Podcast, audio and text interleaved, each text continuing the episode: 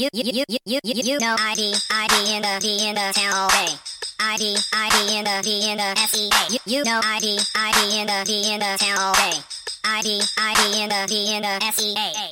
Hello and welcome to episode 404 of the Fabulous Peltoncast, sponsored by our friends at Pagliacci Pizza. I'm your co-host Kevin Pelton, And I'm Tristan Carcino. and we're once again recording in different locations. I'm in Seattle, Washington, home of the four-time WNBA champion Storm. I'm coming to you from Renton, Washington, home of the Super Bowl 48 champion Seattle Seahawks, episode 404. No error, no error here. Wow, I love it. I was Well- kind of like we're we're in half of the 212. um, but but we're not. That that's we're we're at half of the 808. No air. No, there we go. Half of the 808s. Uh, you know what is possibly an error? What is that? No toast this week. We have no toast. I and actually, you know, I need to go double check. I don't think I looked at the softball No, no if- toast this week. to see if there there were any players of the week in the pack All roundup. from all softball. roundup. Well, you know what we have this week? That's the 404 air. Peltoncast live at uh, uh the live. What did you call it? You called it live roundup. No, you, you? you- no, that was a joke to you. But last week Oh. on the podcast, you were like, "We're gonna have our first live reporting from the Husky basketball game." Was that what I said? Something like that, as if we were gonna like. Oh, here it is. There we go. UW pitcher Ruby Meylan. Congrats on being named Pac-12 Pitcher of the Week. So Wow, you didn't even have that beforehand. I didn't. I I, I neglected that one beforehand. Uh, the first Pitcher of the Week award for Ruby Meylan, who uh, was 2 and 0 at the Shriners Chil- Shriners Children's Clearwater Invitational uh, with a 0.7 ERA. We'll talk a little bit more about that in UW softball and the games they didn't play later in really. Do you think she gets a hat for that? From the Pac-12? No, from the Shriners invitation. Oh, no. They they all wear the hats while they're playing, right? Uh, the the photo does not reflect that, but perhaps it was a it was an old photo. Hmm. But I feel like we should get right into it. Wow. because Is there? There's not no there's not actually that much going on other than you reporting on a variety of sporting events that you attended I went to Roundup Live. this weekend. we should get right into it because there's more coaching news. Apparently, the Seahawks have more coaches. So many position coaches. It turns out when you hire a new head coach, they hire we a lot of coaches to go with them. It, it was. I feel like we finally reached 90s status of caring about the position coaches, where every bit of news, I'm just like, you know what? I'm good. I'm good, Schefty. I don't think you need to report on this one. I I mean, look, we have some notes on the offensive and defensive assistants, like not even positions, like nebulous quality control assistants. So we're not going to going back to the 90s like anytime soon. threshold where he's like, yeah, that's not important enough for me to report, I, or does he just I'm- report it all? I am sure that there is a threshold. This, the Seahawks did not reach it today. I reached it. We're not going to talk about the Seahawks right now. Instead, we're going to resume. You're going to begin on the search for Seattle's best cookies. Or cookie, I don't know. I don't know which one it is. Oh God. with a big one. Hello, Robin. And so back in the Peltoncast Dark Ages, in 2015, Uh, you'll recall that you and I began a search for Seattle's best cookies no. back then. It's true. Wow. And I went and reviewed the notes.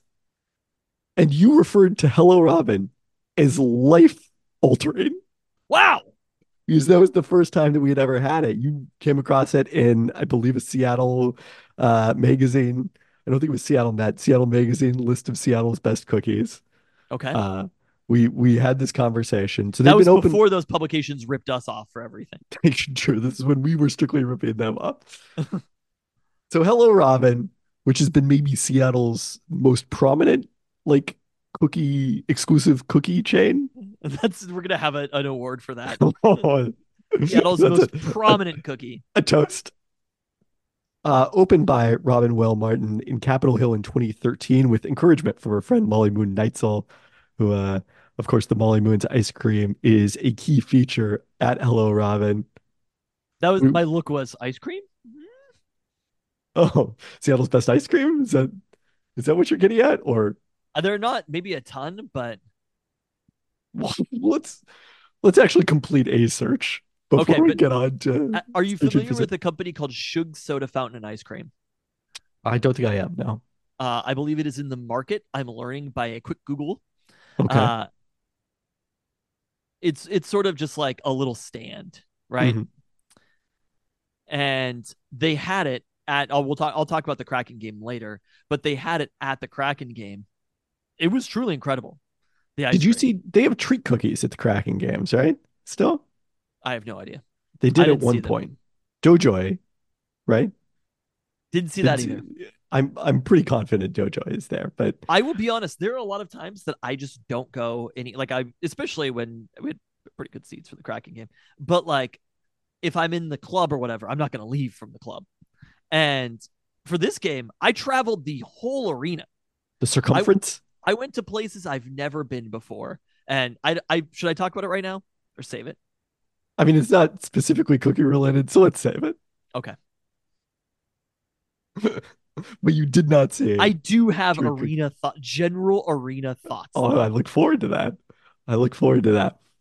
Uh, so anyways, so I was actually kind of surprised to relearn that going back through the notes because I had always kind of assumed that I learned about Hello Robin from Third Pelton Brothers Sue Bird, who at any You're just opportunity, try trying to have a flex.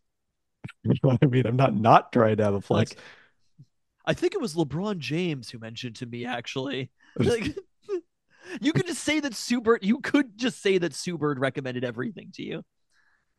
But but in this case, Sue Bird was not mentioned in in the notes there, and like you made it clear that you found it on the on the this list of Seattle's best cookies, and that's when we first went to Hello Robin. But Sue, at every opportunity when she's asked about her favorite places to go in Seattle, will shout out Hello Robin. She is truly devoted to Hello Robin cookies. Okay, fair and, enough. And we did ask her about it when we had her on the podcast About in Hello Robin? 2017. I have no recollection of any of this. I'll have to That pull out the clip and play it. 2017. I'm pretty sure it was, yeah. You're, you're, you're lamenting the passage of time. I just want a description on like the trans the transcripts of. Do you know that on Zoom you could get like an AI, AI transcript of your meeting? So we could have transcripts of the Peltoncast. Are you I aware of don't? I don't want that. I mean, Spotify also will generate transcripts for us, but Will they really? I just want a transcript that says in parentheses Tristan laments the passage of time. can they put Tristan Sai in the transcripts? Enable AI companion. Zoom will use AI technology, which may include third-party models to provide AI companion service. Uh, an- anyway, I'm not going to do that right now, but at some point in the future, uh, we may get a meeting notes after this with like action items for the Pelton cast or whatever. Well, you still have an action item. Speaking of things we did not toast to, an action item for planning Peltoncast Live Spring 2024. Sold out shows. That's what I'm planning. Sold out podcast shows. Sorry, I couldn't get to the Peltoncast. Looked it looked great. The No Dunk Show in It, Indianapolis. it did, you saw that on Instagram, of course. and did you think to yourself, Tristan did that? Uh, no, I really thought No Dunks did that, but you know, Didn't cross your mind? you had like uh you you had the same role that my friend Matt who stood in for Shaq as getting dunked on by Jaime Jaquez during rehearsals before Was All Stars Not. Jaquez in the dunk contest? Yeah. Oh. He he dunked over Shaq. But the Oh. closest facsimile for Shaq available at rehearsals was my friend Matt. So that's that was your role in the no dunks. Hold on, hold on, hold on. I'm pulling up Instagram. oh, was that? Oh no, no. I was gonna say that was not just a story. Only 143 likes. I was gonna 2,818 plays. Matt got Hewer got a lot out of that post. Don't think he didn't know when he was doing that. That's me booking a show. Except I only get the credit right here, right here to you. Oh, congrats. Should we put the toast for that? To whi- which the sold out no dunk show. Yeah.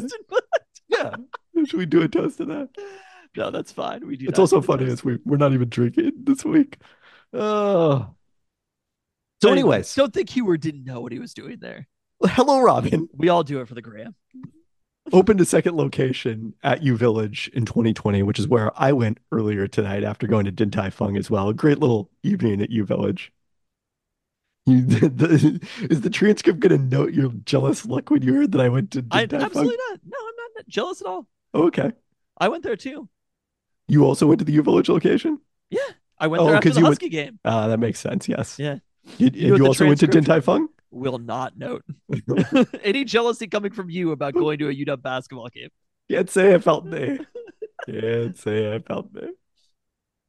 It's been a long time since I've been to a UW men's basketball game. The only UW basketball game I've attended in the last, uh, it's maybe not quite two years, was the five. No, I did go to a full UW women's game last year, but then there was also the five minutes of the UW women's game against Stanford where they upset Stanford last year that I had to leave immediately because Kyrie Irving got traded.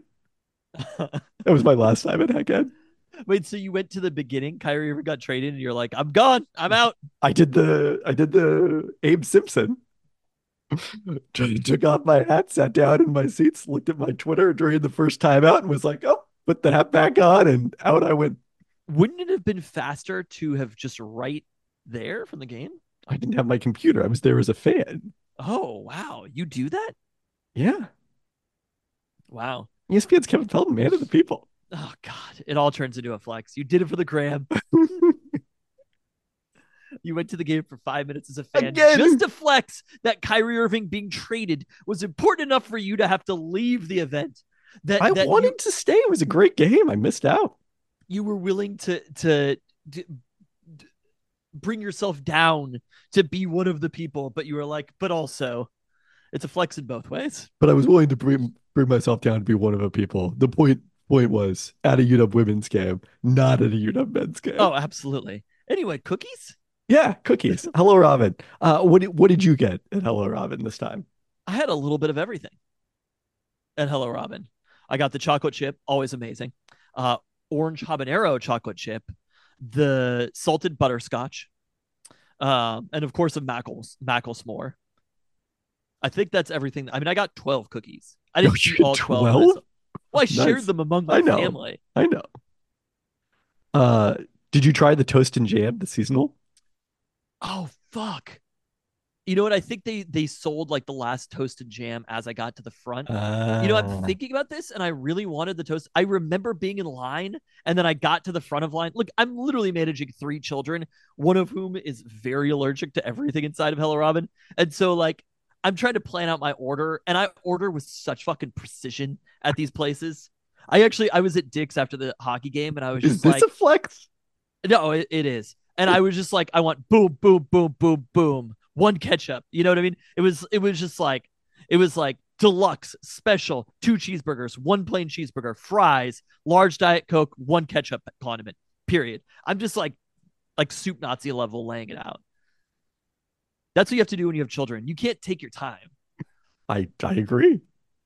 I I buy that.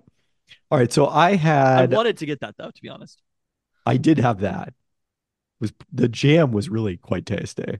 Uh, also had the Mackle S'more, obviously. That's my number one go-to at Hello Robin.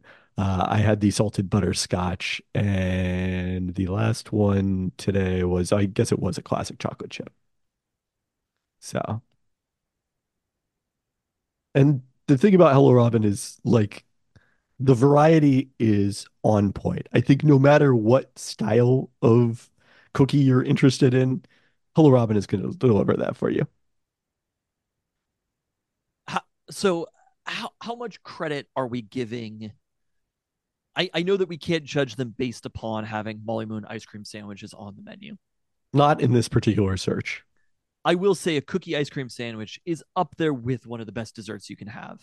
I would say when we do the Peltoncast Tournament of Champions, Oh, that that's when we have the it's Molly- eligible. the Hello Robin Molly Moon yeah, ice, cookie ice cream sandwich.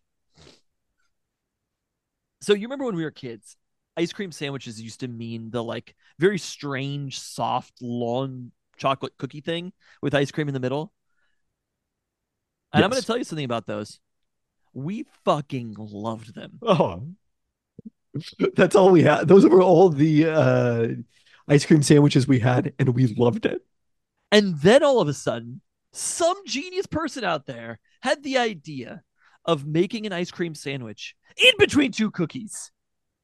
And that really stepped up. I mean, to be to be fair, that that did exist. Like when you went to the fair, there would be two chocolate chipped cookies and ice cream inside. It just You they weren't. Jan was going to let us get that? Oh, Absolutely not. Things may have existed, but Jan wasn't. No way. She would let us get a scone. You could get a scone, but you weren't getting no cookie ice cream sandwich at the fair. Don't tell me you did. I I don't know that I specifically remember it now. Absolutely, you did not. There are certain things Jan will not let you get. Is that not true? Anyways, I'm just saying it wasn't like they just didn't think of it. I didn't it even know it was a thing at the time. It wasn't artisanal cookies of this nature. Yeah. I mean, it, it's it's an incredible thing. But I, I think the thing about Hello Robin is it's a pretty traditional cookie, right? Like you talk about the Met Market, the cookie, they are doing a lot in that cookie. Too much, if you ask me. I haven't had the cookie, but I'm deeply resentful about it. So I mean, I- I, think that's fair. I I will say it's just the description of it is like this seems fine, but also it's falling apart. There's tons of chocolate in it. There's randomly walnuts. It pretty much has to be warm to be good. And I don't. I wouldn't say that it has to be warm to be good. It's it's peak. It's peak quality when it's warm. Which one of the cookies I've been thinking about in the context of this, because when I went back and reviewed the notes, like going, it wasn't until this period of time when we previously did an aborted search for Seattle's best cookie that I had like really, you know, thought seriously about cookies, but you know, or a variety of different cookies. But until that that year, specialties was my standard. I was thinking about that as I was walking around U Village, where there used to be one, and the specialties cookies are very were very similar to the cookie from Met Market. but specialties are inedible when they're not warm. I wouldn't go that far, and I think the I do think the cookie is better than what specialties was putting out. That's that's probably fine. I mean, I loved warm specialties. Obviously, everybody loved warm specialties. It was it was an incredible moment for cookies. But to me, Hello Robin, it operates within a traditional cookie medium. And the cookies are still exceptional. I love everything about the experience. I like that you can see them baking them there, that you can eat it when it's warm or when it's cold, and it still tastes basically the same. The uh, warm, gooey mackle s'more is excellent, but it still maintains, even when it's not brand new, it's not like the chocolate gets Oh, yeah. hard. It's I mean- still gooey even when it's well, even when it is cooled off. And that is I- an incredible thing to have achieved. I think back to the number of times where I would go to Hello Robin and get you cookies and bring them to you, you know, that night or even a day later, and they would still be terrific. Yeah. And and I think I guess we're judging the location overall, not an individual cookie. The mackle s'more to me is probably the number one item on the menu if we can't factor in the cookie ice cream sandwich. And look, there's a lot going on there. I had never considered such a thing before Hello Robin made it. Having a, a s'more and a chocolate chip cookie all in one. The one thing I can't quite tell, like basically every Seattle cookie place does some version of a s'mores cookie, uh, at least, you know, on a regular basis. And I But can't you- tell if that's just like nationally everyone does s'mores cookies or it's a Seattle specific thing because the Mac with s'more is so good. I think something may have been started here. Literally, the worst thing about it is the name, but you just have to say Macklemore, and you don't, you just can't feel good about yourself where you're saying that. But I actually will defend, despite criticizing the name Macklemore, I will also defend it. And it's good to have things in our hometown that are ours. Say what you will about Macklemore's music overall, right? There's some fine songs. I like that the Mariners seventh inning stretch have their own thing, and it is so uniquely Seattle. And so that when if you're out, if you're a tourist, if you're coming to Seattle, you're going to the Hello Robin, you're getting the Macklemore, you're like, fuck yeah, I'm in Seattle. I want something that represents the city of Seattle here, right? Yeah. That is what we are looking for, and that's what most sports teams do badly, and most people in Seattle do badly. We want things that represent us in Seattle because when you go to a place, you want it to uniquely feel like that place, like there is culture happening only in that place. And that's what Hello Robin feels like. So My other favorite thing about the notes from that 2015 discussion was you brought up being told by your coworkers like about this mythical place in New York called Milk Bar. oh yeah.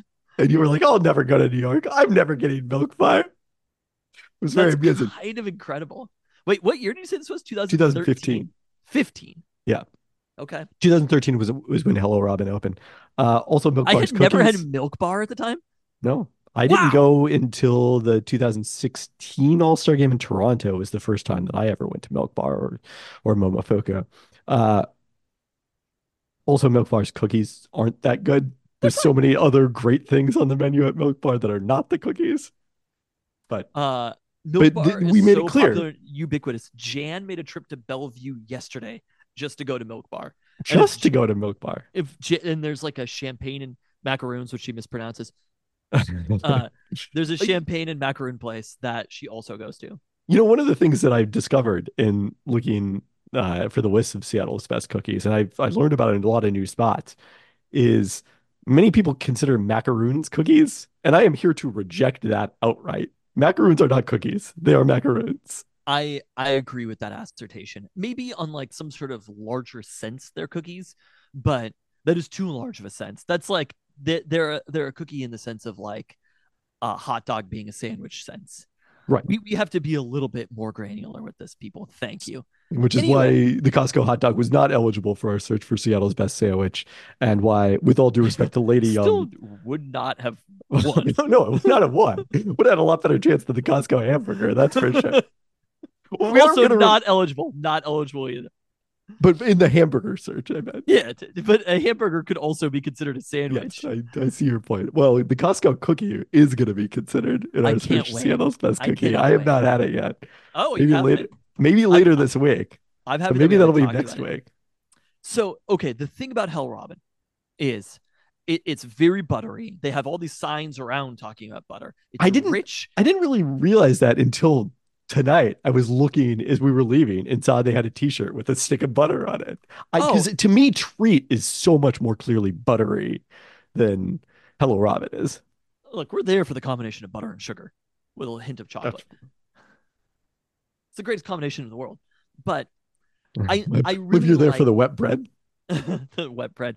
Uh, gooey is the word when you talk about cookies. I agree. That's the that's the cookie version of wet bread. Gooey for donuts doesn't sound nearly as good. Oh, it's incredible. I'm- Uh, I'm just saying it's bad, but I, it's the description doesn't sound as good. I think that Hello Robin is operating within such traditional cookie rules, basically, right? They're not trying to do too much at Hello Robin, and they basically are doing it perfectly. The chocolate chip cookie at Hello Robin, the Mackle s'more, it like it feels like cheating at some of the other places where you're just like, we're just gonna dump a bunch of shit in here. You know what I mean? And it's gonna be absurdly over the top flavor wise. Like, yes, that's good, but could I eat more than one? I don't know. And at Hello Robin, I could have eaten all 12 of those cookies and I would have felt mostly fine about myself. The price point is a little bit lower, the size is a little bit smaller. It's a cookie in the way that when you think of a cookie, that is what you think of. And I think that's what's impressive about Hello Robin. I mean, I don't think that's the only way for a cookie to be, but I agree that that's a selling point for Hello Robin to me is the size is appropriate that you can easily house two of them in a sitting and not feel that bad about it. Two, I had like four on the drive home.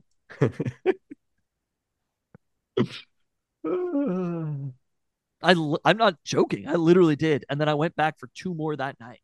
So Do you so Hello Robin again, a very strong contender. I would be shocked if they don't end up in the bracket here. Oh, in the bracket, there's not even a question. To me, I think Hello Robin might be again.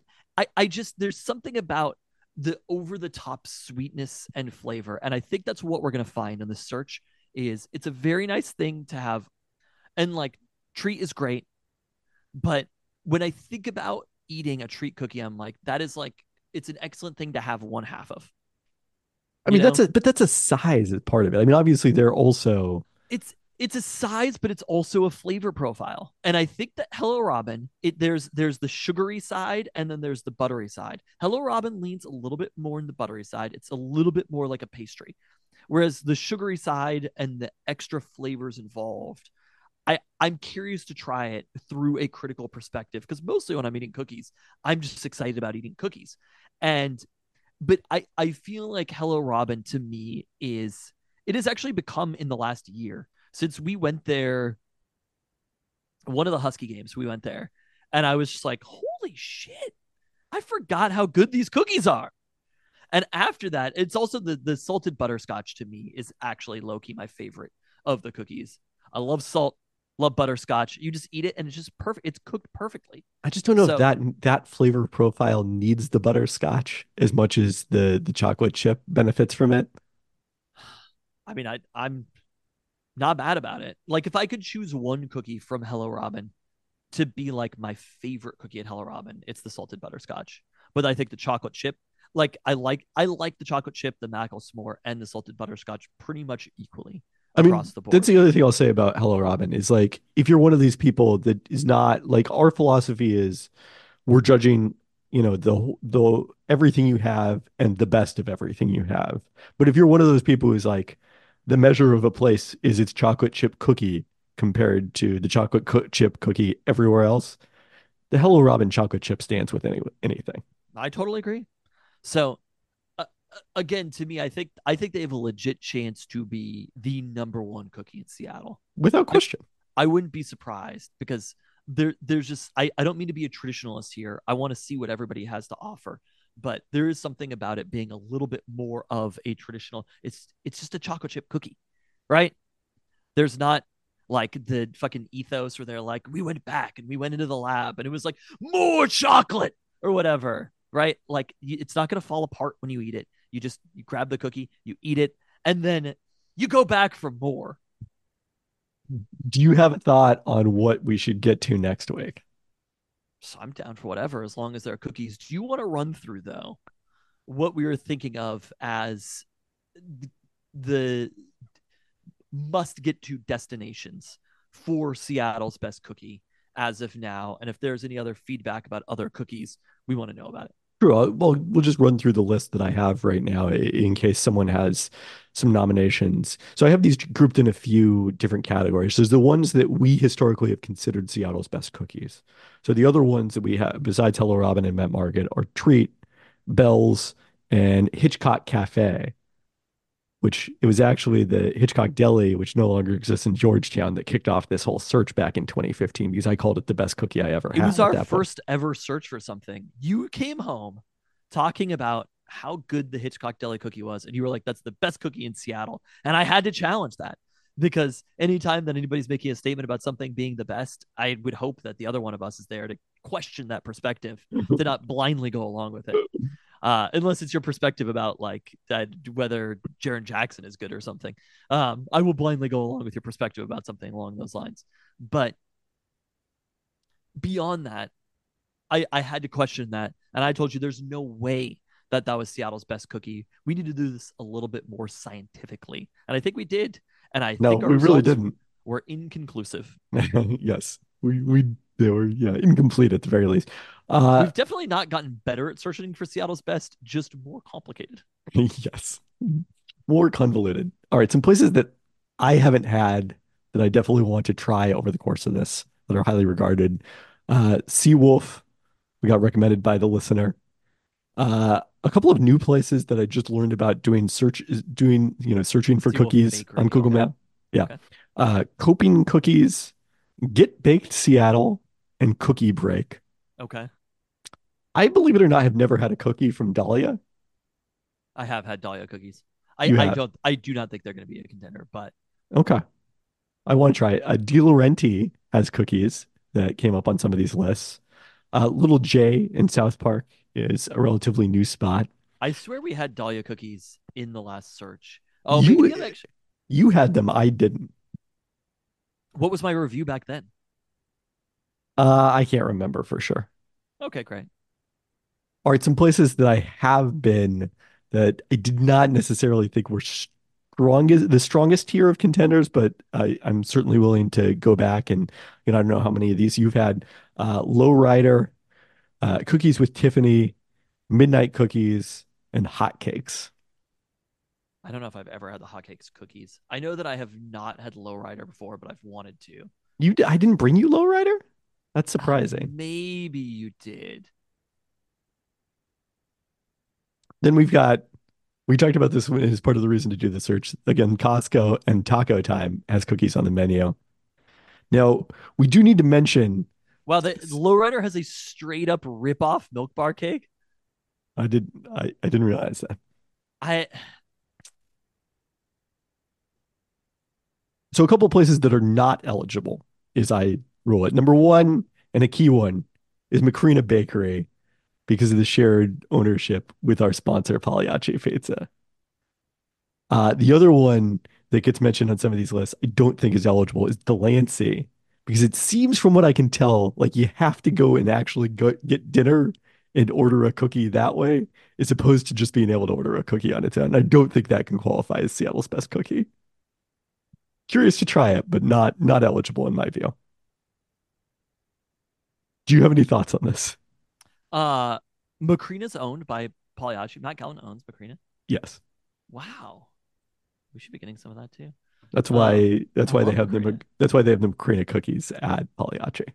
That's my initial thought. Um yeah, birthday cake birthday cake cookie cake slice. I mean, they do have some some that look a little bit different, but this is basically almost exactly a milk bar ripoff. That specific item? Yeah. Yeah, I mean their specialty is filled cookies, which is very different, I would say. The the six inch birthday cake cookie cake looks exactly like their cakes look exactly like milk bar. And I, now they do sell full tilt ice cream, so that's nice. There's just something about a company that has like the precise version of somebody else's thing in the same way that I talked about. We want it to feel uniquely Seattle when you're here. I want it to feel uniquely you when you're at that location. A treat cookie is very different than a Hello Robin cookie, right? 100%. So to be Seattle's best cookie, there has to be some personality to it. But again, we're Right. not we're not judging. I I agree those cakes look very similar to uh in every way to Milk Bar, I'm just not cookies not are not. here for an NPC cake. You know what I mean? Like a I don't need an AI cake right now. So I it leaves a bad taste in my mouth. No I I get it. I get it. God Uh, damn it. Uh hello hello Robin invented ice cream cookie ice cream sandwiches. They were No the one- first to do it no after one some sort of tenuous ever- perspective about the fair that you have. I don't know who you were going to the fair with. That anybody Jan wouldn't even let you look at those. I could look. She can't stop me from doing that. I try to describe to children sometimes when we all again about hockey when there's like kind of like an abs- absurd experience for a child to have because of whatever like random access and i'm like this isn't normal. And i'm like what is normal is going with jan standing room only and competing to find seats when you're a child. And loving it. and and loving it but also like that is a normal experience the the participation in like the active participation in a sporting event or in a game that other people are having down there you don't get to have that like that is what a normal sporting experience is like Except that there's when there's snow, you get to move down to those seats. But I refuse to do it. i actually was thinking about i was thinking about this is such an unrelated conversation i have a lot of general thoughts about what else is i going to fix on this podcast baseball free agency I've got other things to fix. Cookies, baseball free agency. Anyway, that all sounds good to me. I'm I'm excited about that. Um, there was also the the Snapdragon pop up in West Seattle, Snapdragon from Oh, Vashon, yeah, yeah. and I I think Vashon would be eligible as well. I don't think just because you have to take a ferry to get there. I think Snapdragon pop like Yeah, I ruled out Proper. some that were outside of the the you know Seattle metro, too far out of the Seattle metro area for me. But Vashon would not be. and Vashon like it's for you it's easy, right? Oh, piece of cake. Yeah. Uh, let's see here. Our pop-up in West Seattle is growing. Come see us Sundays. We are located inside the Senior Center bu- building. So there you go. Where's the senior center building? That's right near the Pagliacci. Is it really? It is. We had a great time in West Seattle on Saturday. I went to Dojo. I went to Pagliacci after the pepperoni pizza. Didn't didn't come to see me uh, You in my sick ill. bay. You didn't you didn't show up for the basketball game, so I was not going to be contacting you. Thank you. But the when the pepperoni pizza at Pagliacci is hot, it was brand new and it was fresh. When they had it, they didn't need to put it in the heater or anything like that. There's literally no better pizza in the entire world. Don't challenge this. They're our sponsor. Uh, I think, well, Saturday I do intend to come to Mateo's basketball game. I think I will try to bring with me Little J from South Park, and we'll see how those cookies are. Those are the cookies. you sound like you're picking up a person. Does, yes. I was like, they're not invited. like you wouldn't want Little J from South Park Uh, to come? would. Does it I sound like a know, fun time? All right, fine, fine. 9 15 a.m. on Saturday. Ooh, okay, that's a that's an early start call. Maybe maybe we'll not do that, but uh, we'll think about that later. Uh, related to the Lady J uh, in in West Seattle, Little Okay, J. got it. All right. With that, uh, we do well. No, we got to continue. Uh, Little Woody Seattle Burger Month, which this week features the Pancita Tostada Crunch from Janet Becerra of Pancita, featuring a crunchy tostada. I wanted to keep the burger classic and simple while highlighting the flavor and texture of our in-house nixtamalized and ground masa. I chose to add a couple of Mexican twists to the traditional elements of a classic burger, like adding morita chili to the, our fry sauce, using our house cure to season the pork beef patty, and swapping out sweet pickles for pickled jalapenos. So looking forward to checking this one out as Seattle Burger Month continues. All right. What was your review of last last I know this is not available now, but uh of the Darkolinos burger. It was very tasty. I kind of felt like there was too much going on. Like what you were saying about cookies.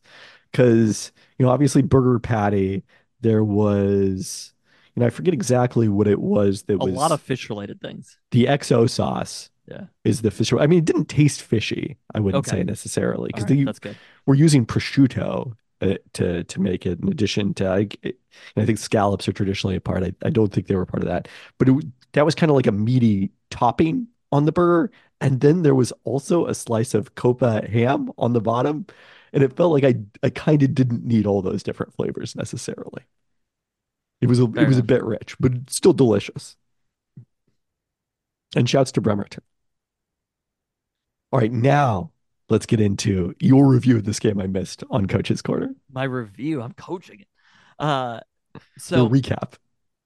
uh it's midwinter break in the Kent and Renton school districts, and a lot of people took that as an excuse to get out of town, uh, not prioritize children's basketball like I was, which say la vie. So we ended up with five players in the game on Saturday, which meant that every single player was having to play every single minute of the game. That's why I told you this was the one to come to, because I was like, Mateo's going to be playing every single minute of the game, Maximum time. or is he? Oh Uh, no. Oh no. You haven't heard anything about this game? No.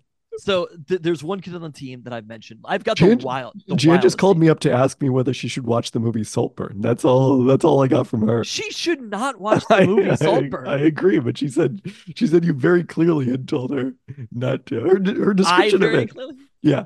You explicitly told her not to. Her description of it was the movie where the guy dances naked at the end. I mean, that's that kind of that took me a second to get there. Oh, that's when she was like, "Should I watch the movie where the guy dances naked at the end?" Yeah. You're just really thirsty. Bathtub water looked great. She Um, also she also asked whether uh, Killers of the Flower Moon had a had an upbeat ending. I haven't seen it, but I just know that it doesn't have an upbeat end. It's it's Martin Scorsese film. He's not Yeah. really known for that. I'm excited for the second half of Oppenheimer to see what happens. Wait, have you actually not seen the second half? no, I, I've seen I've seen Oppenheimer. Oh, okay. Have you seen the meme? It's like there'll always be a younger Sheldon. what what about when they make a younger Sheldon? It's like the funniest thing to me. Anyway, uh, so the there was we've got the wildest team, right? The amount of the most kids who are most likely to get kicked out of any game of any any child that I have ever coached. Literally before the season, I have never had a child be ejected for a game. And You've only had yourself be ejected from games. And and look, many of the children that I've coached before were my children. So it's not like you could just say this is the first time that one is taking after me. So pregame, there's one kid who's showing up. He had to skip last week because it was just like he he was having a week, and uh, so he's gonna be there, and I'm like, I'm gonna go talk to the referees beforehand, and just give them a heads up, and just be like, if there are any issues, because we had kind of kind of a wild practice beforehand. He that was did I tell you this is the practice where he said I was the worst coach in the world? Yeah, yeah, that was on Yeah, the pod. okay. yeah, so we had like kind of a wild practice. It was right after that. And I was like, I'm just gonna go give the refs a heads up, be like, if there are any issues, they're like 16 years old or whatever the refs. And I'm like, I'll just I will handle it. You know what I mean? Like if there's like a fight or something, I'll just go grab and remove him from the situation. I could hold it down with small children. So I'm talking to the refs beforehand. His dad before the game, I was like, "How's he feeling?" His dad was like, "He was like, oh, good. I was talking to him about Dennis Rodman." And I'm like, "Why were you talking to him about Dennis? Rod- I'm just trying to make it through a game. You don't need to talk to him about Dennis." I think what the what he was trying to say was Dennis Rodman got a bunch of rebounds, and that's how he contributed to the game. But he also got the ball to other players for scoring. It wasn't just like heat seeking for scoring. But I'm like, damn, that is not the person that I wanted you to bring up for for the child that I'm worried about being ejected for the game. anyway, You were like, why couldn't you have gone with Reggie Evans instead? I, I go talk to the referees. Well, I don't think I want him doing some of the things that Reggie Evans does that, either. that was a joke. Okay.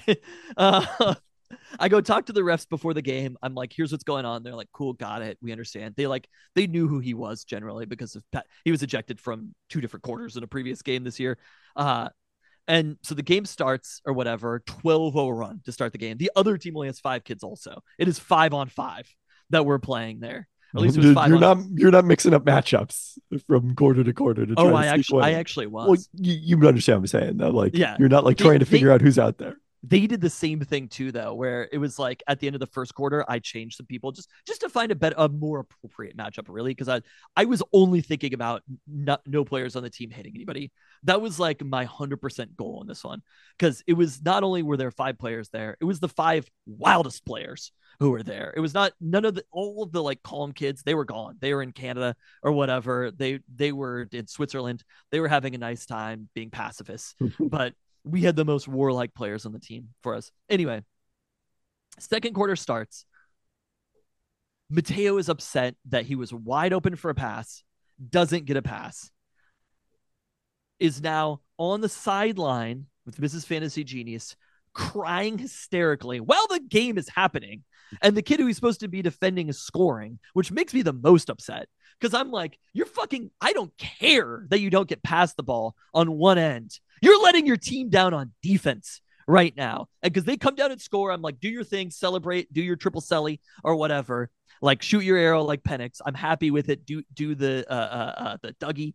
Um anyway, they're doing all those things. I'm like, celebrate, but be thinking about defense immediately after, because you know what I'm about, and that's big defense for these first graders. Uh, so anyway, Mateo is crying on the sidelines because he didn't get the ball on like one possession. And so the game is happening. I just walked over there because I was like, I'm gonna try to calm him down or whatever and be like, it happens. Sometimes you don't get past the ball, blah, blah, blah, blah, blah, blah, blah. It's okay. Yeah. And then so he I was like, Can you just come back to the bench and calm down? Game is happening. His kid scores two points. We only gave up, I think, t- 12 points the entire game. And the kid who he's defending scored two baskets while he was crying on the sideline. I'm furious about it. Uh, so he's gonna come back, reaches back, slaps me in the face extraordinarily hard. The refs are right there, and they're like, You're done, you're out. they eject him from the game immediately. I walk back, and it's also very like I'm in front of all of the parents or whatever, and he slapped me, and I just have to walk back like, well, child got ejected. Uh, so he he eventually leaves. We're playing four on four now. I was just like, we'll play four on five to them. I was like, I don't I don't give a shit. You did. My team is on the floor. Uh, but they they made somebody from. I felt bad for the other team too because they made somebody from the other team come out of the game to play four on four. They told me that pregame that that's what they were going to do. Anyway, a couple quarters pass. We're just, I mean, we're like running it in this game. People are firing shots from way too far, uh, but hitting them occasionally. You said I- someone made what could have been a three. I it was from again. I hate when they shoot shots from far away and they go in because you know every once in a while they're gonna go in, and I'm just like, ugh. you know, it's I I I always want to find those teaching moments, right? I want to tell the truth Monday in the middle of the game, and it never happens. So a- after two quarters had passed, Katie shows up. Literally, Katie showed up. Mateo's ejected right after, almost immediately after. It's a shame I didn't make it. And he ends up calming down before the fourth quarter. I go over and talk to the ref, and I'm like, "Can you come back in?" Totally calm, totally fine. Leads the team or second, second in points. He scores six straight baskets or three straight baskets in the fourth quarter, coming back, and I'm like, "Just call, calm yourself down. You will get the ball. There's only five kids, and you would have been playing every single minute of this game." And then post game, it happens. The coach of the other team was like, "Oh, I'm like we're shaking hands or whatever." They didn't want to like high five, do the line, do high fives. I, I will tell you, we play clean and we play sportsmanlike. That is what we do here, right? We we will we will play to the very whistle. We will try to save the ball in bounds, but we play clean and we play sportsmanlike on this here Hornets team. So we're like lining up to do the high fives at the end of the game. Uh, they and I don't. The other team was like trying not to do it or whatever, maybe because there were just a few of them. And the coach is like, after I'm like shaking hands, and he was like, "Oh, that was really ugly." And I'm like, "For you, it was." I'm like, "We just won this game 30 to 14. I'm feeling good about my dogs on the court." Uh, I was like, Mateo even came back from ejection and got it back. I go talk to the referees after, and something that a referee has never once uttered to me was uttered. This is the game that started with a parent telling me that they were wanting their kid to channel Dennis Rodman. After the game, the referees are like, Thanks for being so cool about everything, coach. Wow. Wow. Never thought I'd hear them. Again, a toast to you. Can you believe that? I was just like, in my head, I was like filing that one away, and I was like, wow. I'm like, I'm straight up. I I have I was very cool about everything. I was like, I will hold it down if there are any problems. I get slapped in the face. My child is ejected. After Katie was like, "Do you remember when we coached back in the day, kids getting ejected?" And I was like, "No, I've never had a kid be ejected before this season. Like, this is a brand new I, experience." I didn't have to deal with that the one game that I was acting head coach because you and Katie were both gone. yeah, we have multiple ejections. And I was just this- trying to worry about the pandemic that had just started. Oh wow, that was that one. It was like It February was. 29th. Yeah. Katie wasn't coaching that. That was just me. She was part of coaching that team. Oh, was was that the team coach? Katie Yeah. coach too? Yeah. Wow. God, that feels like I was like the third coach because I spent a lot of time there that year. I, I actually went up pregame when I was talking to the referees and I told them about the first game when I grabbed Mateo off the court and the other coach was mad at me and I was like I was like just so you know like I I'm not worried about whether these teams win or lose. Lying, of course. Um, I was like, I'm not worried about whether these teams win or lose or whatever in first grade basketball. That would be absurd to to worry about that sort of thing. I was like, I'm just trying to make sure that everybody is safe and calm. And the and and they were like, Yeah, I remember that. And I was like, I for real I was like, when the other coach was mad at me, I was like, straight up, I am doing you a favor right now. and they were like, Thank you, thank you so much for being cool, coach. So you were you were Jerry Dipoto. isn't that wild? We also started a game changer, a secret game changer to keep score of the games. Because I want I'm curious I'm always curious about stats for the games. And it's just sort of like in everybody's heads and these are first graders remembering things or at the very best sixth graders scoring them. And so I'm like I want I want a little bit of something tracked so that at the end of the season we can have some stats. So now I actually know what the score was which is nice in the game that they don't keep scoring. Hey thanks for being cool coach Uh, the the transcript will not note my stern my stern look of dis distaste with that. All right, let's get into the roundup.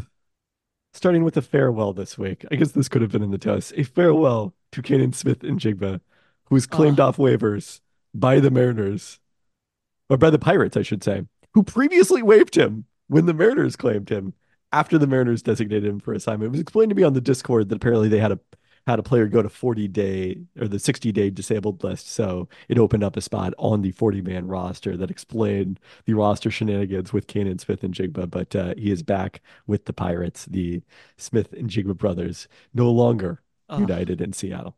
I will. All right, Kraken, a game that you attended, Roundup Live. Hello, Roundup Live with the Kraken. Lost 4 3 in overtime to the Red Wings on President's Day on, in, in a matinee on ESPN, a game I watched a considerable part of. Uh, all right, now let's get into your experience at the Kraken game. We are a hockey household now. wow, Uh, that's all it took. Yeah, I think we were inching toward it. and you know, ever so slightly, I was I was inching toward hockeydom. How many Uh, how many Kraken players can you name now after attending the game? Oh, so many Kraken players. Bjorkstrand, Morgan, oh, nice. Bjorkstrand again. Um, no, Joey Daccord started in goal. Is Philipp Grubauer hurt, or is Joey No, Daccord just, just the- the starter. He- this was one of the big storylines because apparently Detroit's third former third string goaltender, who is also American like Daccord, has become their their go to starter as part of their surge. There we go. I learned that Uh, during the broadcast. I did not learn that player's name. Uh, Sprong was back in the building. Yeah, that's true. Yeah, he had a revenge goal against the Kraken. Yeah, it was it was very nice to to see Sprong back. I was like Mateo, he was on the team the last two years. We do everything. It was also I think the first time that I'd been there through the whole like the intro process and everything. I got to see uh, ice rink projections and stuff. They have the kraken that comes down from the ceiling. It's hon- honestly, you know my feelings about the ownership group and about hockey being like the primary tenant at Climate Pledge Arena, not basketball. But all things considered, it's like a pretty good setup that they have there. They are they are good at this shit. I mean, one thing to know: Did you go to a game last season, or was I it only the I first season? I went the first season. I didn't go all year. Because they saved like a lot of the game ops elements to roll out over the course of the first season. So when And I went went, pretty there early, wasn't yeah. that much. Yeah, Uh, I my boy Trunks is he not the DJ anymore? I, I'm not aware of that information. Again, I haven't been to a game this season. uh Trunks wasn't there, and I was like, I, I'm hoping that Trunks got a better job. I haven't I haven't looked at it. I haven't looked at his Instagram. Uh but so uh I end up waking up that morning. My boss is like, Do you want my tickets for the Kraken game? And I'm like, Sure. I was planning on working today, but if your boss gives you the tickets, then that's fine. He's Uh he's yeah, but definitely he's still got it in his bio. So I, I Oh, maybe he was just busy on. President's Day. Maybe he was on midwinter break.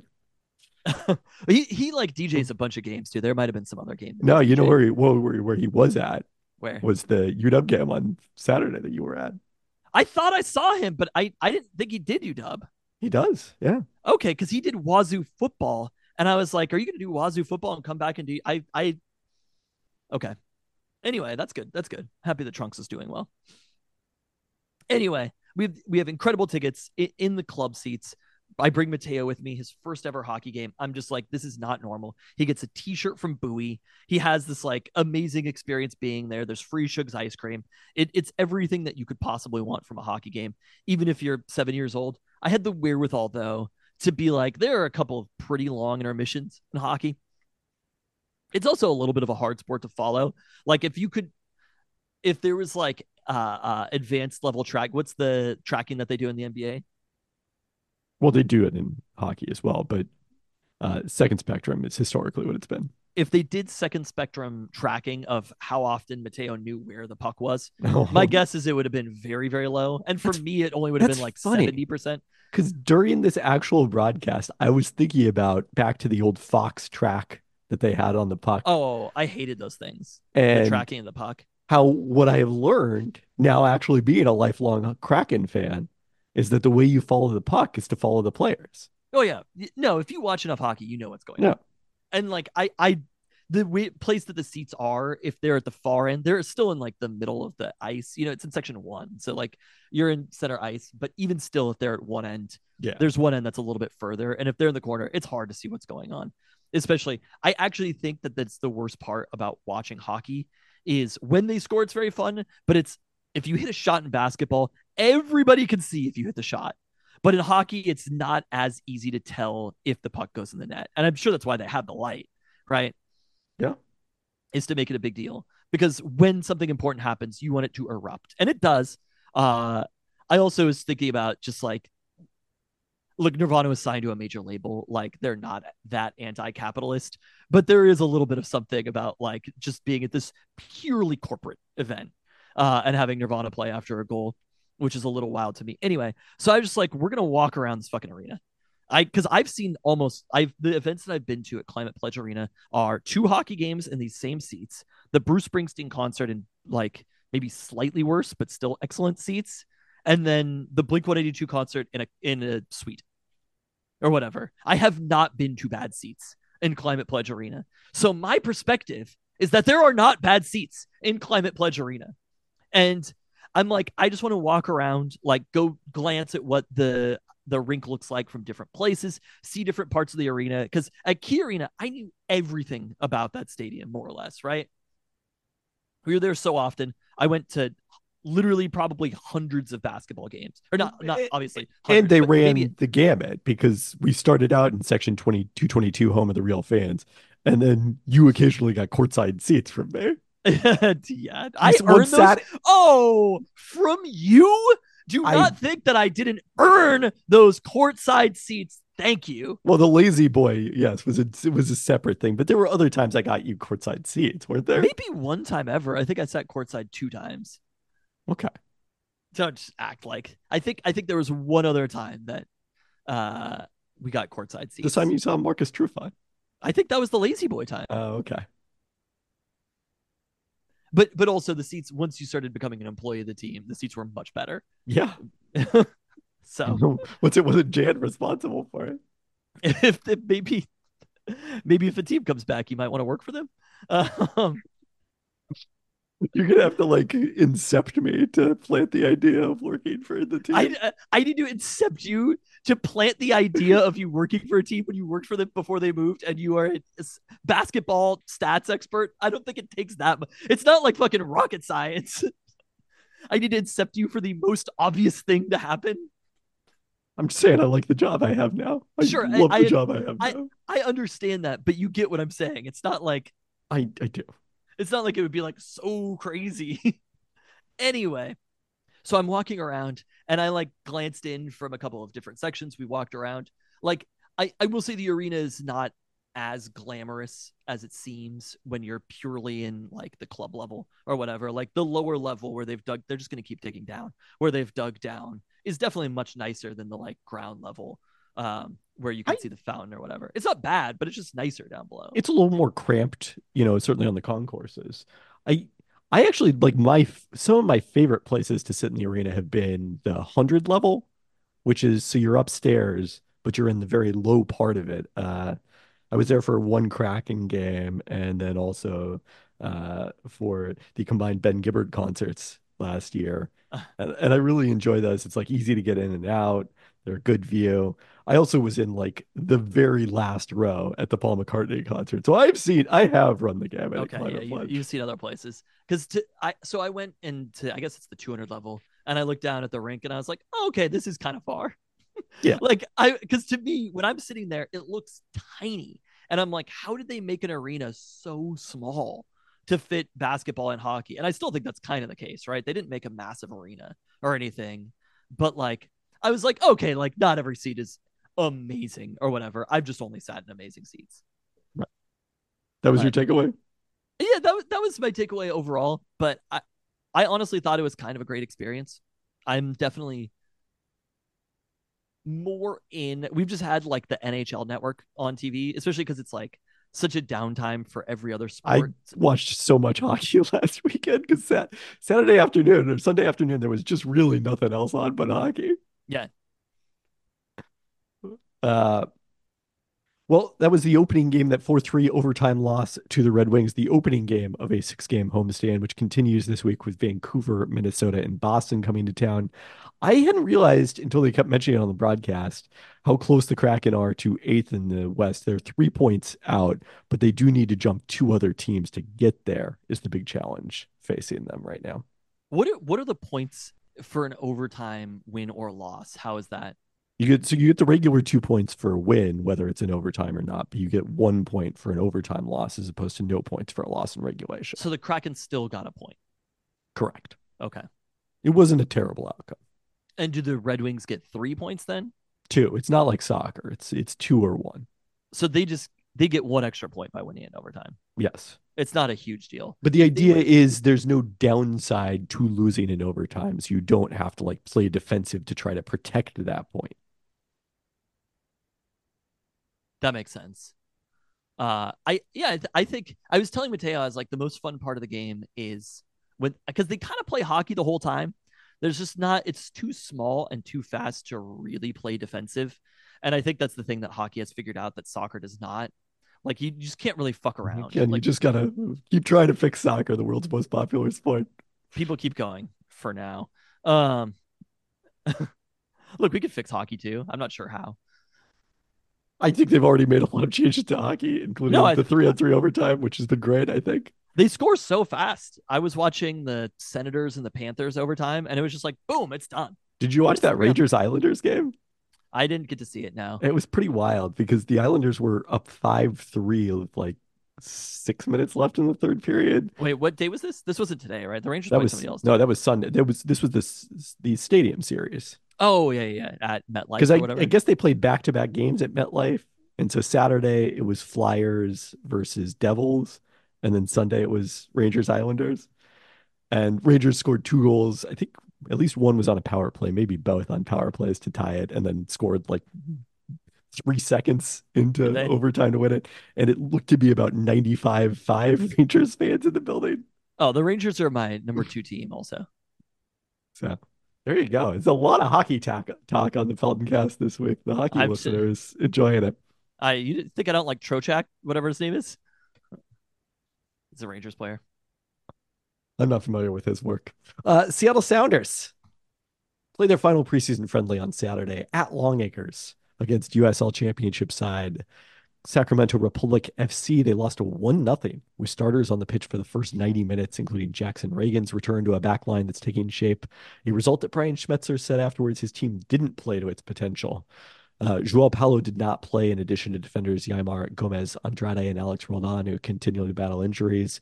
Uh, with reserves rotating in, the Sounders led 2 0 at halftime of the second match when Sounder at Heart notes the Republic were forced to begin using players from the Sounders affiliate, the Tacoma Defiance. The Sounders added two more goals against their minor league team.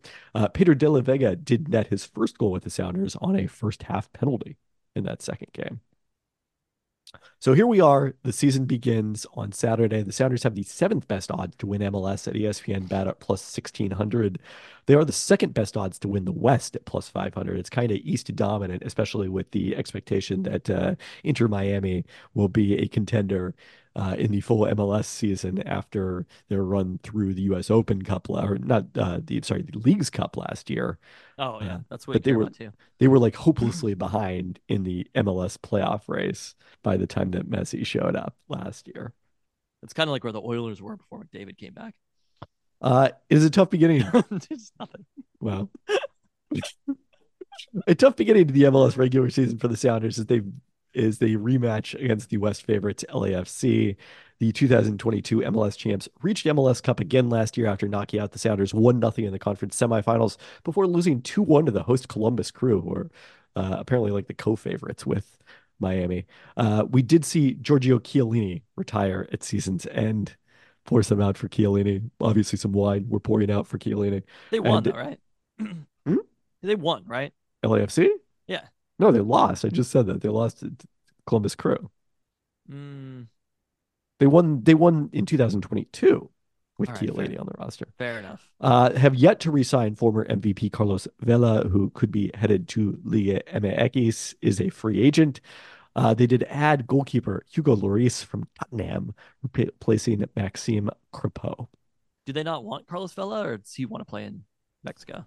I mean, he's 34, so I think probably his salary is a little bit of an issue. I it doesn't seem that Lloris is a designated player, so I, I think they have a spot open there. They they're probably eyeing a a big addition midseason. That'll be interesting to see. Maybe two, because I think Chiellini was no Chiellini was not a designated player, I don't think. Uh in unfortunate news, the MLS season will begin with replacement referees due to a lockout of the Professional Soccer Referees Association. Uh, I can only imagine how bad replacement MLS referees are going to I be. know. But Better you watch know, out that the fail Mary doesn't happen. this did work out to Seattle's favor last time, so that's the the, the upside. But uh, I hope they can get a deal done certainly, and uh, Just a catch. I don't know what people are concerned with. simultaneous possession. All right, we have the return this week. I don't know if they're going to stay here, but for this week, we got to mention Husky baseball, There we go. which opened the season at Long Beach State, losing their first two games before tying game three on Sunday. oh, they just went three. home. I saw that. They were just like, we're done. they went 17 innings before the, the Huskies took their ball and went home. They had to leave for their flight home. Uh, the teams remarkably scored in both the 11th and 13th innings. They matched runs then. Uh, in a 3 3 tie. Did they do an extra inning runner in college or no? appear that they do, from what I could tell. Uh, Maybe the they should longest think about it. Uh, Clearly, they should, especially if they've got a flight to catch. The longest UW game since at least 1992. They played like a super long game last year against Stanford when we were recording the live show, right? That I'm- sounds right. Like we were following the score in the crowd. All right, I gotta Jared go. Kalanick. I, I do remember Jared Kelnick. Speaking of live shows a year ago, Life comes at you fast. Remember Pete Carroll? Remember Kalen DeBoer? Uh, life comes at you fast. Uh, okay, 2022, 23, uh, you know, baseball schedule. Uh, that was a 16 inning game. They lost 3 1 to Stanford at Stanford last year, but it was the opening game of the series, so no danger there of uh, missing the flight. All right, Husky softball, better results, although also some games that did not end in a win or a loss. Uh, beat number 18, Kentucky 8 1 on home runs by grad transfer Jillian Sellis and Sydney Stewart, with Brooke Nelson starting, Ruby Meylan recording six strikeouts in five innings in relief, then crushed future Big Ten foes Minnesota and. Wisconsin by a combined 21 to 5 Oh. margin, with Meylan going the distance in a five inning win over the Badgers. that old Oaken bucket is ours. That involve Purdue? uh, the last What two is the name of the Wisconsin? I'm sticking with it. That was a great reference. I'm taking it. Oh boy, love to fact check the Big Ten rivalries. Look, these are our our rivalries now. Uh, old Old Oaken Bucket is Indiana and Purdue. It's the the I got in-state neither team right. right. What is the Wisconsin Minnesota magic? There's definitely a name for it. There's a little brown jug is a thing, right? Oh, maybe that's maybe that's the one. Little brown. Well, this is about the song "Little Brown Jug." Oh, that's Michigan and Minnesota, maybe. There has to be a nickname for the Minnesota and Wisconsin rivalry. Yeah, that's Michigan and Minnesota. Mm-hmm. All right. We're looking for Minnesota Wisconsin football If rivalry. I know anything about the Midwest, and I promise you I do not. Those two states hate each other. I promise you, I don't see a name here for this. Oh, Well, wait, let's- hold on. Paul Bunyan, Paul Bunyan's axe. There oh, that axe There is you go. ours. That axe is ours. I'm sticking with the old Oaken bucket because it's a funnier nickname. But if I would've- axe isn't a funnier name. if I would have nailed that on the first try, that would have been really incredible. out west, we just call things the game. Look, goodbye. We don't need you anymore, Cal and Stanford. I was actually saying the Husky basketball game. I was like, this will be the last time we play Cal for a long time, except for probably the Pac-12 tournament somehow. You'll, I mean, seems very faded. We'll get to that in a second. Uh, last two Husky softball matchups, including their other ranked opponent in LSU, both canceled due to weather. They're scared. the weather is scared. They were scared to play this UW softball team. Who are the opponents? Uh, LSU is most notably. Oh, Oh, the other one was North They Carolina. want to steal a Heisman from us, an undeserved Heisman, and then scared to play us where we really shine on the softball field. Well, there's good news here. Uh, the Huskies moved up two spots in the rankings to number four, tops among teams with a loss, and ahead of There several undefeated teams, There we go. Including how we do it. LSU. Oh, wow. Probably should have played LSU. Uh, Huskies also won 6-2 at Florida Gulf Coast on Tuesday in a one-off game. They'll also play Stetson at Stetson on Wednesday afternoon. Not the hat, just a just a university. Uh, they then play in Florida Gulf Coast? in Florida. They They started out in out. Florida right yeah, now. yeah. They spent the entire week in Florida. all right, fine. And then they'll head to Tampa for the South Florida Showdown this weekend, facing mostly mid-major opponents. Uh, the schedule highlighted by number eight Oklahoma State as well as Pitt. I could have been a women's softball player. I'd be hanging out in Florida right now. Canceled due to weather, though. Uh, UW women's basketball having the hardest luck couple of weekends possible. Uh, last Friday at Arizona State, they led by 10 at halftime, seven going to the fourth quarter, but the Sun Devils had the held the Huskies scoreless the last 156 of regulation to force OT. Uh, in the first OT, the Huskies rallied with Lauren Schwartz put back tying it with four seconds remaining, but Arizona State then double dominated double overtime. On Sunday, they went triple overtime at Arizona. Up five in the final minute of the first overtime. They saw the Wildcats Helena Pueyo tie it with a three with seven seconds left. The Huskies then got the tying free throws from Schwartz with eight seconds left in double overtime. But Arizona dominated the third OT. The Huskies are now 0 4 their last two weekends with three overtime losses and another by two points. But the result of that is they are tied for 10th in the Pac 12 at 3 and 11. And uh, to, to quote your point about the men's team, sometimes you got to win the games.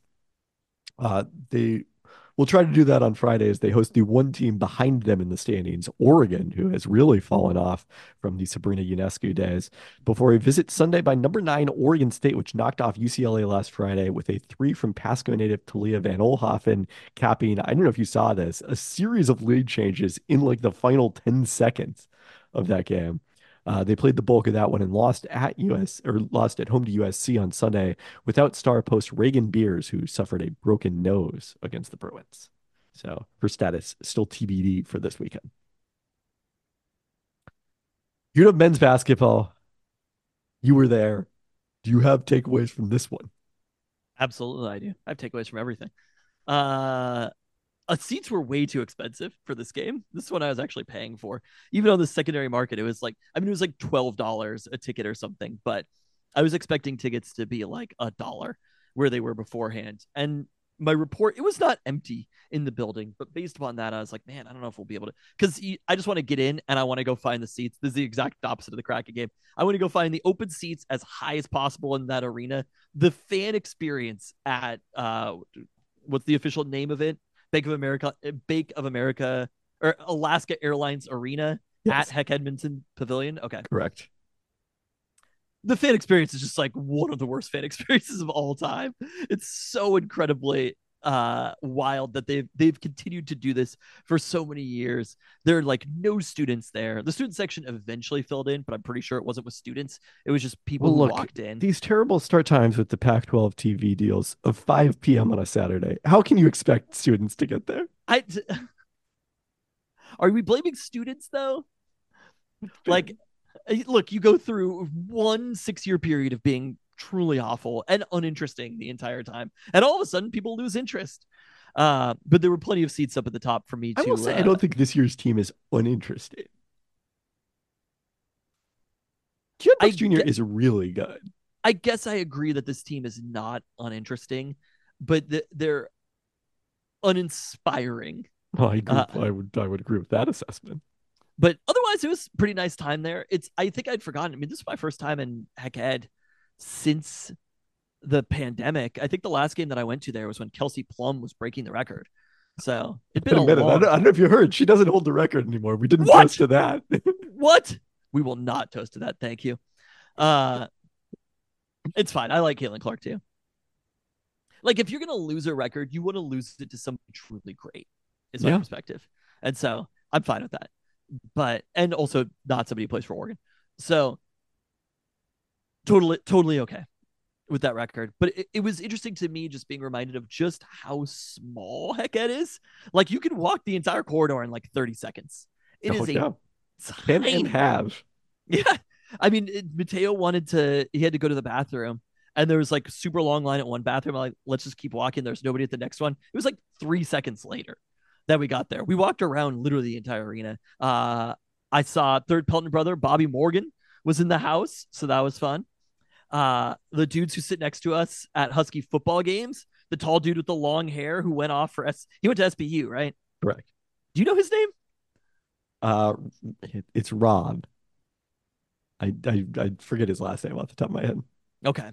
Tall Paul's son Rob was in the house, saw him. It felt like everybody everybody was there. I went with Katie of all people. She returned to UW. Uh, not quite as stressed as she was the last time that we were there for the Apple Cup. And Rob uh, Diederichs. Rob Diederichs. Yeah. There we go. He's the one who went. He like went off for SPU against UW, right? Uh, this is the, the headline here. Diederichs and SPU mates give Huskies scare every other day of his life. Awesome. This is Bob Condotta back when he was doing on the Husky beat. Every other day of his life, Rob Diederichs is as big a Washington Husky fan as there is. He was once a ball boy for the UW men's basketball team back wow. in the Todd MacCulloch days and attends every football game he can we can vouch for. Vouch for Monday night, however, Diederichs was almost the Husky killer, the guiding force of a Seattle Pacific men's basketball team that threw a heavy scare into the Huskies before Washington hung on for an 86-77 exhibition win. Uh, Diederichs, a six foot eight sophomore, scored 36 points. Damn. 15 of that? 23 shooting, 18 points in each half. That is awesome. What year was 2000 that? This was 2007. Not So- a great Husky team, Still, clear. But that's oh, such no, an I mean- awesome headline to have written by you. I mean, oh, yeah. For me, all I have in the Seattle Times is Tristan Pelton shit on the Jingle Bell Bash at Tacoma Dome. Um, and also Tristan Pelton in the Seattle Times shit on LCD Soundsystem and Arcade Fire uh, at that very same Hec Edmundson Pavilion. Still kind of amazing they played there to me, I gotta say. It was like literally the only time ever that there's been a big concert there. It's the only time ever that Seattle Times asked me to write something for them. Um, but One time too many, if you ask me. there was two times and the blog, the bumper blog. This is post bumper blog, but anyway, that was Tristan Pelton. Hardly know him. Uh, it, it's interesting watching the team live. It is a little bit different than watching on TV. I think. Like I do think there's a different element of of watching them. Paul Mulcahy, of all people, I feel like Mulcahy early in the season was kind of like to me he was very prominent, and I feel like he sort of faded throughout the year. He Well, is- Koren Johnson has played a lot, but they they used Mulcahy as their primary defender on Saturday against Jalen Tyson. Now that went well. Um, I don't, I don't know if he was specifically the problem. what did Jalen Tyson score though? Uh, Jalen Tyson had uh, 28 on 11 of 20 shooting, including 20 in the first half. Uh, he's really fiery though, Paul Mulcahy. Like he is, he is on the bench yelling constantly. Huh. He is up in Yeah, no, people's face. no. That's what I'm saying. You don't see that, but we're we're there. You know, we were in the end that I don't like to be in.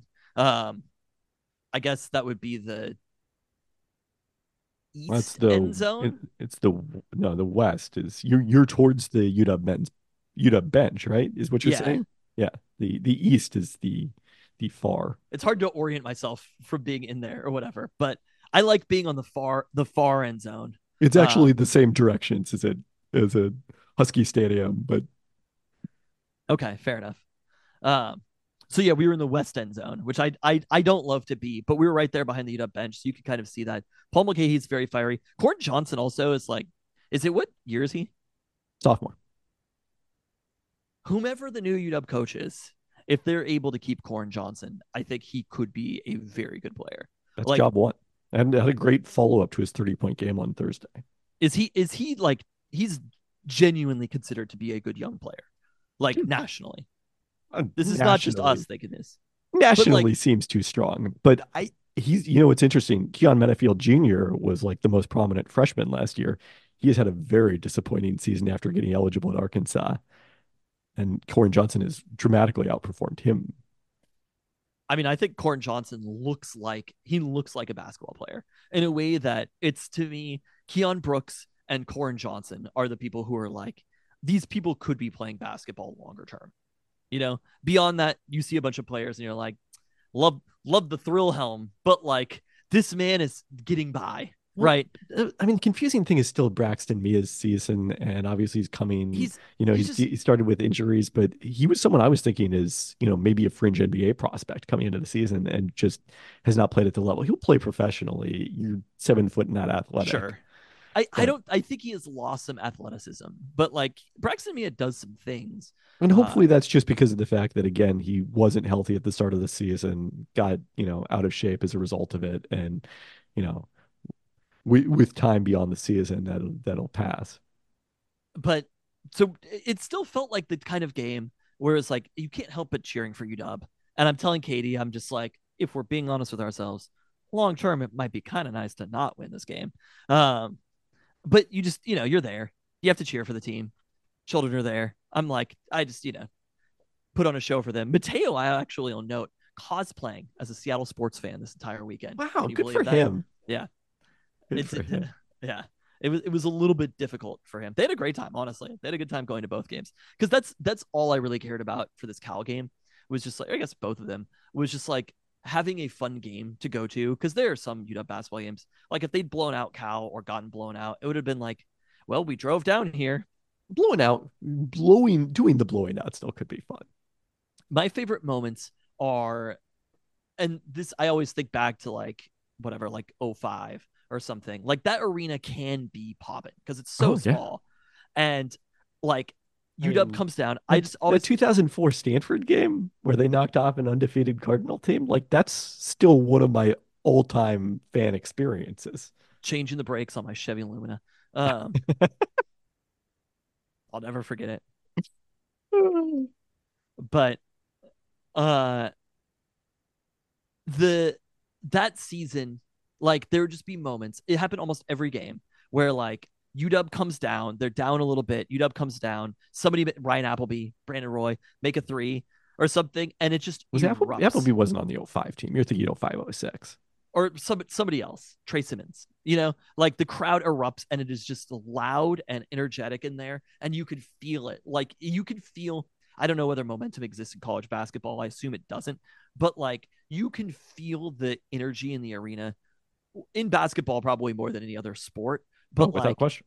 in that small of arena so much. And I was like, I hope that moment happens to be like, this is a fun thing. Like, it's hard to explain to children. I used to care about this team more than any other team in Seattle. I know that we had actual season tickets to the like post being. Do you remember this? Yeah. And it was horrible. I hated every second of it. The fan experience. At the No, the only was the so only part of it we liked was when we could go to the other side of the arena. Oh, just sitting at the very top, like that is fine. But the way that it's designed is just so bad. Like every, everything about it, I feel like is designed to be as uncomfortable of an experience as possible. The Well, the good did- thing is, They did originally build the arena like, you know, a hundred years ago. well, the good thing is the team has never been that good, so you usually can sit wherever you want. Yes. So that that's nice. Haven't had this problem too often. Uh, but it was a fun game ultimately, and Cal comes down. Like UW turns the ball over just horrifically, a horrific loss in the end. UW turns the ball over. Cal gets it back, eight seconds, boom, nails a three. There's like four on the game clock at that point. We are Uh, nearing uh, 1927 was the opening of Hec Ed, so we are nearing the 100th anniversary. Yeah, I, Okay. believe, I believe four seconds when Jalen Celestine made the go-ahead three. He he hit he hit two threes, right? It was the same dude who hit the three earlier, like with like three know. minutes left. Sure. He he hit two just dagger threes in the last five minutes, and you see it going up, and you're like, oh yeah, that's going in. Yeah. you know, it's you can feel it. I I was like, that's going in. But we had a moment that not to call you know basketball we, but like had a moment to have made just such a good play, similar to the Moses Wood three that was hit earlier in the season. Sahvir Wheeler drives down. I I haven't seen a replay of this. I know that there was somebody open to pass to, and Sahvir just like straight up, it is Sahvir Wheeler time. And he'd made some shots, he'd made some difficult layups earlier, but you saw it happening, and you're like, this is not it. I don't even know if he got the shot off in time I thought he was before the to game get fouled, ended. actually. Uh, even if he'd gotten fouled, he would have missed one of the free throws. Um, you know it was coming, but it just felt like severe. Drop it off to a shooter, to Mulcahy, to Moses Wood, to Keon Brooks, anybody else. I would have rather had an open jump shot or an open three or something than what happened. It's just like they need the the timeout and moving the ball forward though. I, I think the Huskies were out of timeouts at that point, but like had Well, you know who has that role? Who women's basketball? Yeah. Why? Why is? Why are there like have all the good rules? I'm telling you straight up. I feel like it's like sabotage for men's college basketball. Ev- everything about women's college basketball is so much better than men's. Do you think the women's Final Four might outrate the men's Final Four this year? Oh, like I mean, with I- Caitlin Clark in South. Carolina? Yeah. If UConn gets I- there with Paige Bueckers, I can tell you here are the basketball players I can name from any other college in the country, and I'm not even I'm not exaggerating. Zach Edey, yep. Bronny James,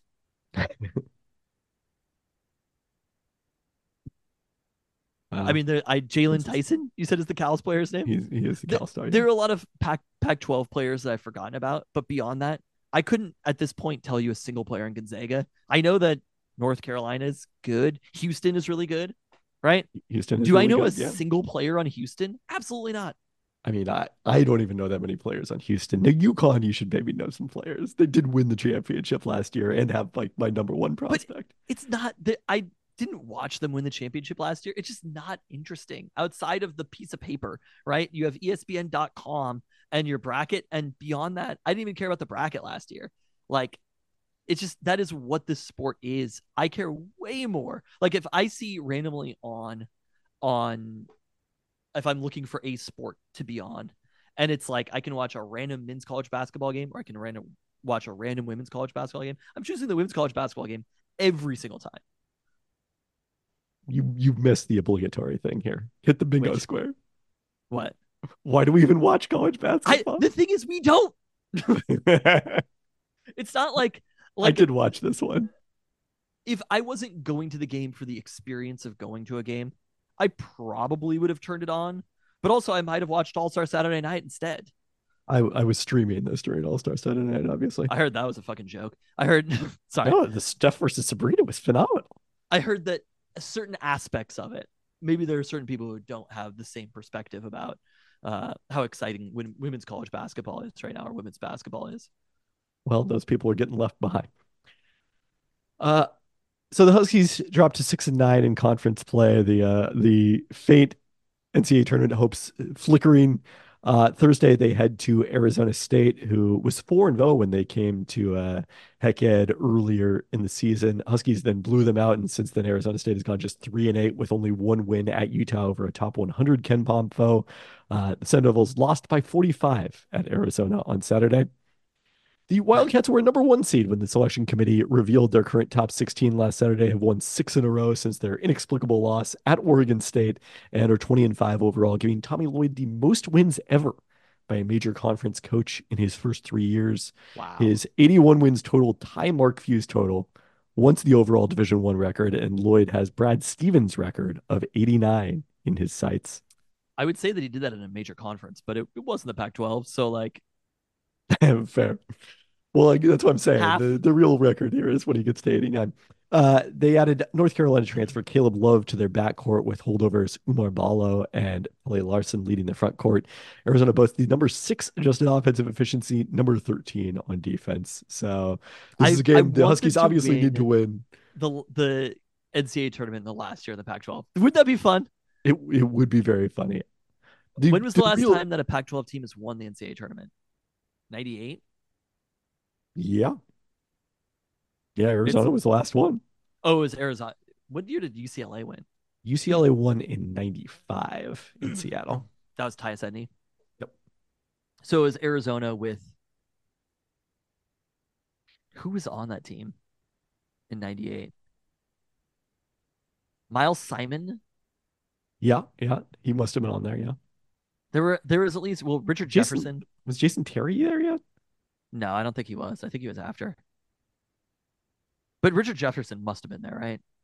Wait, did they win it that year? Hold on. I don't think they did. I thought UCLA was the last Pac-12 team. Uh, they won it in 97.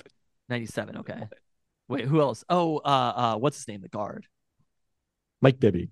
Yes, Mike Bibby. Jason Yeah. Terry was a sophomore in that team, Oh. and another Seattle area native back when Arizona got all the prospects from the the Seattle area. Michael Dickerson Oh, a yeah. junior on that team. They just had those players for I. I mean, players should be in the NBA, but I do feel like the current setup kind of hurts everybody as far as interest goes. I agree. Kind of, it kind of just sucks. Our UW football completed their coaching staff with former Alabama inside linebacker coach Robert Bala being hired for the same position. Uh, Bala had not been retained after his lone season in Tuscaloosa as part of Kalen DeBoer's arrival, was set to become Western Michigan's defensive coordinator before taking the UW job. Uh, before arriving at Alabama, he had previously been a defensive analyst at Liberty and the defensive coordinator at FCS Southern Utah, his alma mater. Uh, one bit of transfer news, news this week, kind of wrapping up basically the Huskies of note in the transfer portal. Josh Cuevas, another Husky, headed to Alabama to join Kalen DeBoer.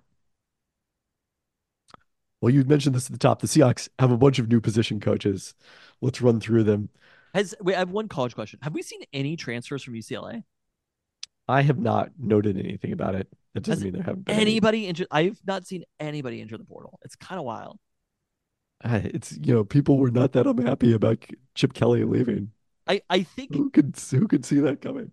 I mean the players must have already understood that Chip Kelly was going to leave. I don't know. That the whole UCLA situation is so strange to me. And Deshaun Foster, a popular former player, it, it kind of makes sense from that But not a single player. I, it's true that there wasn't one guy.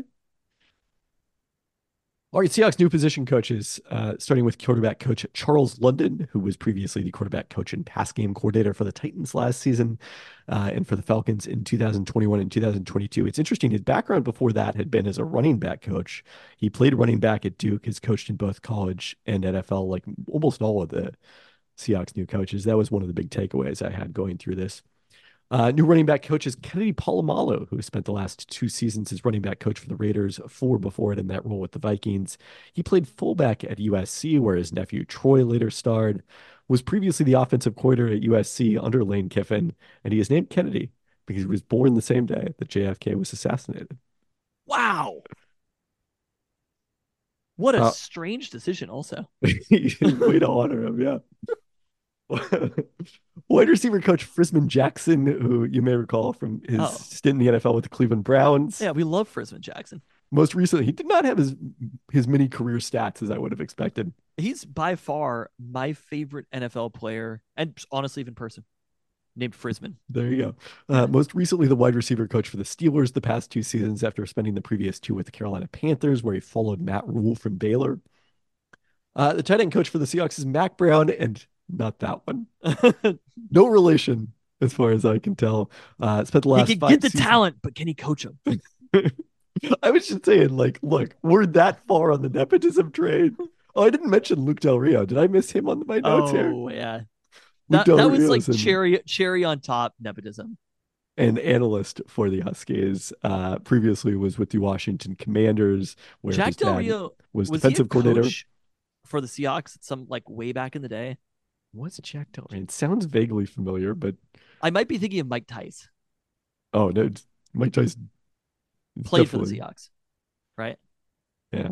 Uh, no, no, Jack Del Rio has never been affiliated with the Seahawks. Until now. Here we go.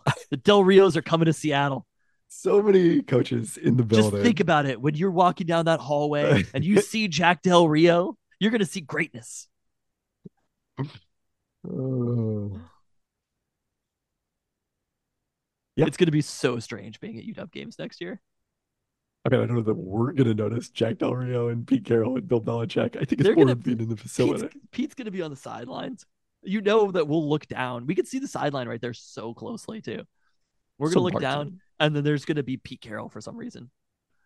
I feel like Pete may stay a little more in the background than that. All right, back to uh, uh, Mac Brown. Uh, spent the last five seasons with the Jets. Most recent three as an offensive assistant, previous two as defensive assistant. Per the Jets website, he worked primarily with wide receivers and was their interim interim wide receiver coach the final three games of the 2022 season. Uh, the defensive back coach is Jeff Howard, who spent last year as linebacker coach for the Chargers, but was previously DB coach and pass game coordinator for the Browns from 2020, 2020 through 2022 uh, after starting his NFL career with the Vikings under Leslie Frazier. The offensive assistant for quality control is Zak Hill, a Battle Ground native and former Central QB who was offensive go. coordinator at both Boise State and Arizona State before spending the last two years coaching at the high school level. I'm trying to think. I Zak Hill. What year did he play at those schools? At Central? No, he was offensive coordinator then. Oh, okay. He only played at Central. Yeah. I was gonna say it really sounds like somebody that I played in college football and was like annoyed about him scrambling for like hundred yards against me. It does sound that way, but no, Central was not in the game at that point. Uh, and then I, that this point that hasn't changed in a decade. well, maybe off, this year. The game hasn't changed. Second off, Central has never been in the game. No, I don't think they're. Uh, they're they're way too low level. A defensive assistant is Nick Perry, a former Alabama safety who spent the last three years with the Falcons, most recently as assistant wide receiver coach. All sorts of Alabama safeties. In, in Seattle, it's just a I don't know, kind of strange coaching staffs here now. I like we've definitely like I, I don't know how to describe it. Like we've we've spun the uh snow globe and mixed Uh-huh. things up a little bit here. Because there was Oh, so yeah. much continuity on the Seahawks coaching staff for such a long period of time.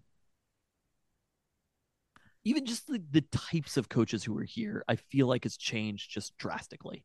You know, the amount of coaches that we had who played at Alabama would have been extraordinarily few before this. Right. Uh, the amount the amount of children of semi-major NFL coaches, almost none in Seattle.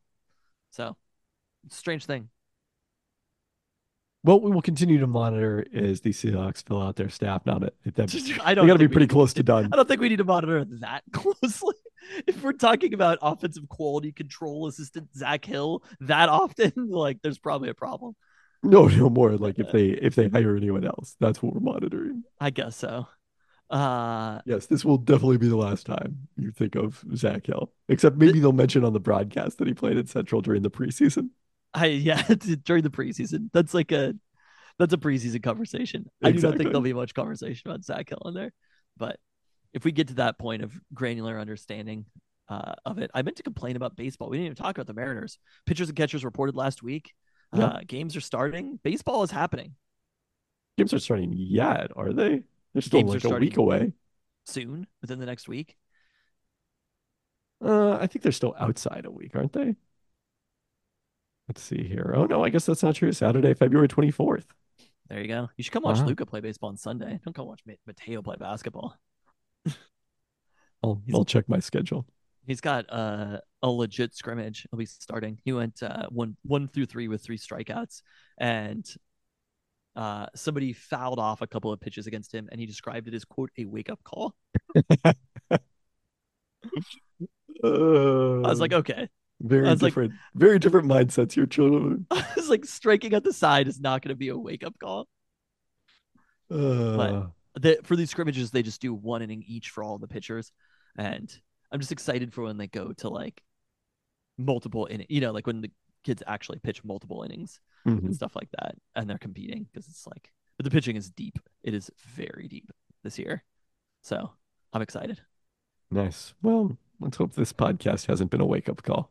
i would would- wanted to complain about star players not being signed and spring training is starting Let's save that for next week. It's stupid for when blake snell signs the yankees Yes. and Mariners Matt- still second Matt in the odds to sign him, right? Uh, Are they? yes. I when think matt so. chapman signs with the mariners there has to come a, a time when salaries reach salary requests reach the level that teams are willing to pay a player I, I- there definitely will. Eventually, there will. Have have players star mlb players ever waited into the season to sign because they're not getting like I don't think so, but I'm not the person to ask on that. it, it does feel like there's just a lot of players out there right now. I feel like their offers just kind of like sitting waiting around to see if somebody gets desperate. I don't know. It is it is not good transact. Baseball Agree. i i rate your transact to be very bad very bad transact That's the worst transact by far. yeah so and i i hate to break it to you all the people care about is transact sorry next week i'll complain about ticket prices and transact They definitely don't care about the All Star game. On that the note, the nba all-star game yes. Oh, it was so boring. Thanks. On for that. I got my internet fixed. Good microphone cord. We can't figure this out though. that's the wake up call. Thanks. Thanks.